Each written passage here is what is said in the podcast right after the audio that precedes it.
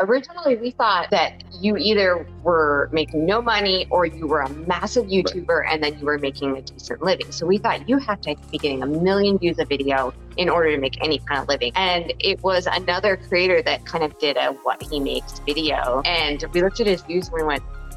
Those are doable views. We can do that if we really, really apply ourselves and we get a little better we can double our views or triple our views. And that's when we realized we can actually make a living not being this massive channel. Well, I am excited because I have Melissa and Jeremy from Good Simple Living on the show today. We are in a two part series with them where we actually just talked about their five tips for vlogging. They've created an amazing community. And actually, part of that conversation led into this conversation. So I figured we needed to do a part two. We needed to go deeper into how these two uh, non former content creators are now full time content creators making a living supporting their family of six uh, and also in the process, building their dream home on this amazing land. So, welcome back to the podcast, Jeremy Thank and Melissa. You. Thanks for being here. Thanks, Thanks for having us.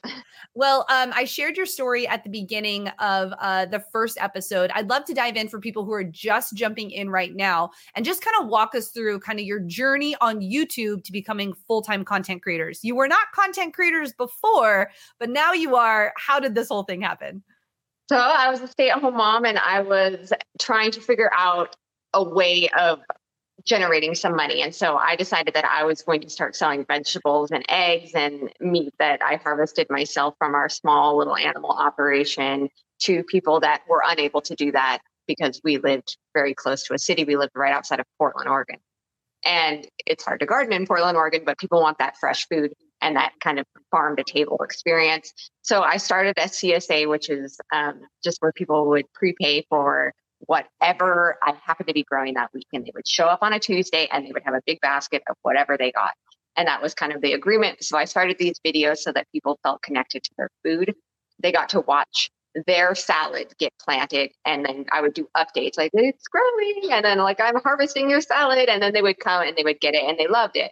And it was just a neat connection to food. And that was how YouTube started for me. I didn't actually know that you could make any money off YouTube. I thought it was just a way of sharing videos. And then I was selling rabbits and chickens to people so that they could breed their own. And they didn't, they would get them to the stage that you had to process and they would know how to do that. So I did a, this is how you process these animals and then get them into your freezer. And then I did a bunch of recipe videos and stuff. And then all of a sudden one of the videos hit almost a million views. We got 10,000 subscribers and we weren't even monetized. We didn't even know that you could be monetized. We didn't, even, we didn't know anything about YouTube. So then I was like, it asked me, do you want to monetize? I'm like, okay. So I clicked the button and I started making like 20 bucks a month. so I was like, I'm making money on here. And it took the first payout, it took four months to get that to the hundred dollar payout. Yeah. And then it was three months and then it was two months. And then every month I was getting like 130 bucks. And he was like, well, keep putting videos out. And that's how it started. So incredible. We're going to dive into now how it's now become a full time living for you guys. Um, and your journey on YouTube has grown. You know, you started with processing animals, doing CSA boxes to now sharing your guys' life uh, of how you guys are growing your family um, on this beautiful piece of land and building your home by yourself, right? You're you're self-contracting, um, building this yeah. out and really sharing that whole journey and story. So I'd love to get into um uh when so we talked about a little bit about you you click the monetize button all of a sudden you started getting $20 a month but what did that look like then kind of uh, furthering that um, as you moved into creating these videos on a regular basis. Uh, we talked about in the first episode, you guys both quit your jobs and went all in as content yeah. creators. And when you do that, is a little scary because yeah. now you've got to actually make income to support your family. So, talk a little bit about how, what that journey was like for you, Jeremy. So, like Melissa said, we really weren't making much uh, revenue wise month to month. Um, when we finally made the decision to pursue YouTube full time, I think we were making approximately $1,800, $2,000 a month in AdSense revenue. And while that wasn't a lot, we kind of saw the potential in it and said, hey, this will at least, you know, cover our monthly bills and smaller ex- expenses on a month-to-month basis. Um, fortunately for us, because we poured ourselves into it, I think we devoted ourselves to it. our viewership grew, which means that you know your subsequent AdSense revenue grows as well, um, which was great. And along the way in that journey, in that process, we started picking up some brand deals, um, sponsoring videos, getting more uh, product sponsorships along the way. So it really just kind of took on a life of its own and um, grew. Yeah, originally we thought that you either were making no money or you were a massive YouTuber right. and then you were making a decent living. So we thought you have to be getting a million views a video in order to make any kind of living. And it was another creator that kind of did a what he makes video. And we looked at his views and we went, that's achievable. Those are doable views. Right. We can do that if we really, really apply ourselves and we get a little better. We can double our views or triple our views. And that's when we realized you can actually make a living not being this massive channel. Mm-hmm. And so we just said, you know what? We're making 1800 bucks a month. If we completely focus on that, we put out twice the videos and we make them twice as good. There's no way we're going to go down. So we can, you know, we can make this work. I think we can do this. But when we made the final call, it was scary. Yeah, looking back at now, I think it's really important to understand that we thought it was a feast or famine thing when it came to YouTube, to where either you were making a ton of money or you were making no money. And the thing that we try to pass along to people was like, no, that's not the case. You can actually scratch out a decent living, you know, pouring yourself into making these videos and posting them on a regular basis. So yeah. Yep. Okay, we're going to go into you said a couple things Jeremy that you guys are doing. I want to touch on those and I want to I want to uh, maybe go deeper into some of those pieces, but I just have to ask, okay, because I see this happen a lot for YouTubers that decide to just go all in. What did your family think? What did your friends think? You're like, "Hey guys, I know I used to be a teacher and I used to be a police officer and now I'm going to be a full-time YouTuber." What what was that like for you guys? it was um, interesting. I think a lot of our friends and family thought that we were totally crazy, even though we tried to set ourselves up to to be able to afford the ability to even take that risk in the first place. And we had to save a bunch of money ahead of time. Um, I think they all genuinely thought that we were pretty crazy for doing what we did. Yeah, like his dad thought he was nuts for quitting his career 14 years in before you hit that 20 year retirement and everything. And my dad, like he was like, no, that's gonna be a great adventure. And then when we actually got out here and he looked around and he saw our trailer and we had no running water, we had no power, we had a generator. He goes, You guys are still over your heads. Like he was mad. And now he's like, You guys are you guys yeah. definitely but like he actually kind of snapped at me when we got out here, like, You're crazy. What did you do? Mm-hmm. Which made us go like, oh, it was arguably reckless and irresponsible, but it's worked out well. And I think everyone else made these or had these assumptions, not having all of the information to to process right. and actually form a, a, you know have a well informed opinion basically on what we were doing. Yeah, mm-hmm. like even even two and a half years ago, the whole content creator thing wasn't what it is now. It's not as well known, and so I think if someone says they're going to be a YouTuber now, there's people understand the space a little bit better, mm-hmm. but then it, it just sounded nuts. Like it's just it's unconventional and people don't know what to make of it. I think is the biggest thing.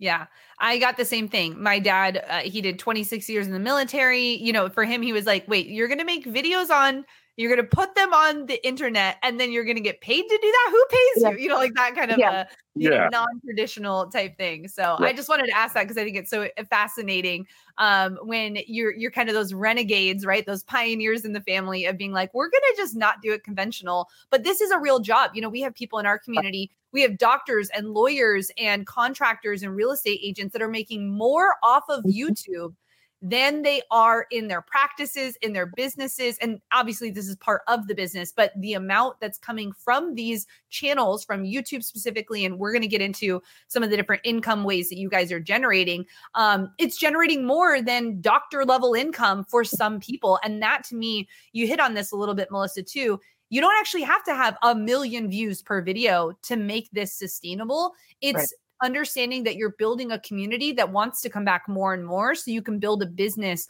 around what you're creating. So I love that you guys both talked about those two things. Now, you did mention that you guys started with AdSense. With uh, if you're brand new to the podcast, that just means that you get paid for the content you're creating, and you get paid by Google and YouTube. It's the same company, but they pay you uh, to be a content creator, which is amazing because it was one of the first ways um, that content creators could make a full time living because other channels, other social media channels were not doing that yet. Um, now you guys are actually making an income from both YouTube and Facebook. So I'd love to talk about that a little bit. And then, um, and then brand deals. What does that look like percentage wise? Um, you know, for for the income that you guys have, just in a rough estimate percentage of what you guys are doing and bringing that in. Brand deals probably make up close to two thirds of our monthly revenue. Mm-hmm. So a pretty big percentage. And then I'd say the rest is kind of divvied up primarily. The most part of the remainder would be AdSense, and then we have other things that we do, yeah. Facebook, uh, consultations, merchandise, stuff like that. Right. Mm-hmm. But yeah, the the brand deals that one minute integration in our video is where the majority of our revenue comes from. So we do get people saying like I I wish that you would just not do that in your videos. And you know, other content creators don't do that. And I I totally respect content creators who decide not to do that. But for us, we put so much time and energy into one video. One video a week, probably 20 to 30 hours of editing goes into that one video. We want to maximize that for ourselves and for our family so that we don't have to pump out a video every other day. Because if we were doing a video every other day, the quality is not going to be as good. We're not going to be able to sponsor them because you can't get that approval and everything with the sponsor. And it just makes more sense to put all that work into one video, maximize it, and still have a life. Mm-hmm. Now, you guys didn't just jump into doing all this at one time. A lot of content creators will hear someone like you guys who are a few years down the road already. Um, talk to me about how you guys added on those different income streams as your career progressed on YouTube. Yeah, we definitely scaled things up over time. So as the channel grew, um, you know, we we fielded far more opportunities with an increase in views. Um, and so, yeah, we just we took on those new opportunities and implemented them slowly. Are you ready to start or grow your YouTube channel? Do you feel stuck and need help connecting the dots? Join this free web class where you'll learn the step by step playbook for YouTube success. We've helped thousands of purpose driven entrepreneurs just like you grow their influence with video. Register today for this exclusive training at thinkmasterclass.com. So it doesn't matter how many subscribers you have as far as the money you get for a sponsor. It's mm-hmm. all about views. They want what are your guaranteed views. So these sponsors are going to look at over the last 90 days what view count do you hit every single time. And if you have videos that are getting 100,000 views and you have videos that are getting 300,000 views, you're only going to get paid for 100,000 views. Mm-hmm. Because the fact that you have a few of those videos that hit that 100,000, that's your guaranteed. They're not going to pay you for 300,000 when it might be a 100,000 view video. So when you're getting 100,000 views every single video, start reaching out to agencies or they will reach out to you.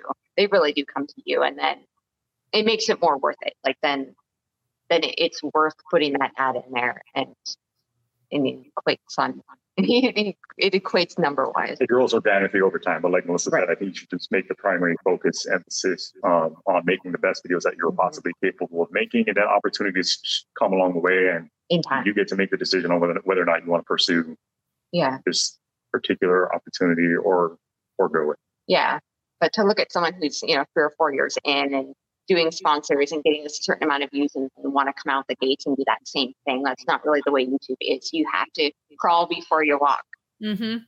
So, so good. Now, you guys are integrating brand deals. Uh, did you go to school to learn how to do brand deals? Like, how did that happen for you? Obviously, you said that they can't, they, you would either reach out to them, they would come to you. How are mm-hmm. you guys negotiating? What does this look like for you um, where this isn't your background of, of making brand deals happen? How have you learned this process over time? Trial and error primarily. And I think it's been um, huge for us to talk to other creators who maybe have a little more experience in working in you know these areas like sponsorships, getting some feedback from them just to have a general idea of what the market is, and then uh, you know strategizing on our end and working with these brands to see whether or not it's a good fit and whether or not we're in the same ballpark as far as what the rate of compensation would be.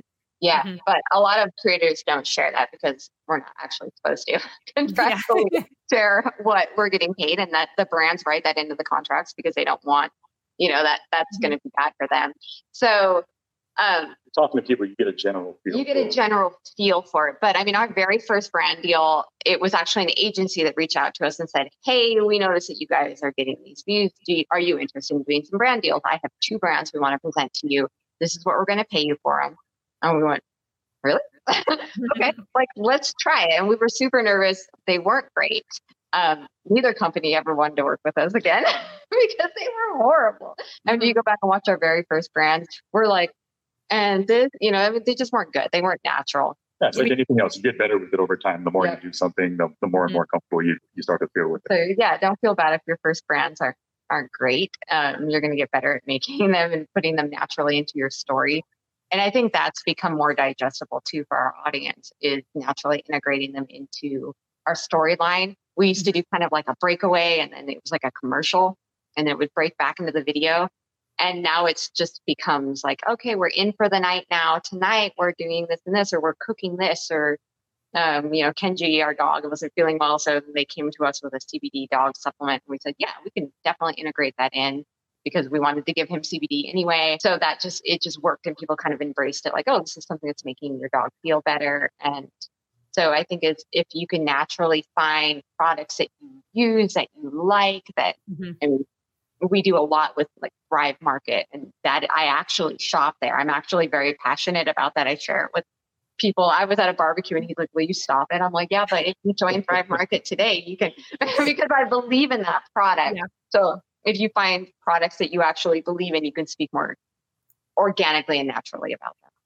Yeah, and I, I, as a viewer of your guys' content, I noticed that uh, more and more that um, it doesn't feel like a commercial. It feels very integrated. And I think as more and more content creators, um, you know, the the online branding space, like uh, um, micro influencers, is what what we're called, right? You're called a micro influencer, we're a micro influencer because we're we are hitting a certain demographic um, that that company wants. The amount of money that's going to flood into um, micro influencers over the next decade is unbelievable. We're talking billions of dollars mm-hmm. because we're able to reach people in a completely different way. People are on their phones all the time. People are watching specific YouTube videos or following specific channels because that's their interest. And so when a company can integrate into that content, it's a win win for both sides. So I think it's really um, amazing to see how you guys have been able to, over time, really make it just part of the storyline, part of what you're doing, and at the same time, supplementing your income along the way, right? Because they're paying you to be able to include that.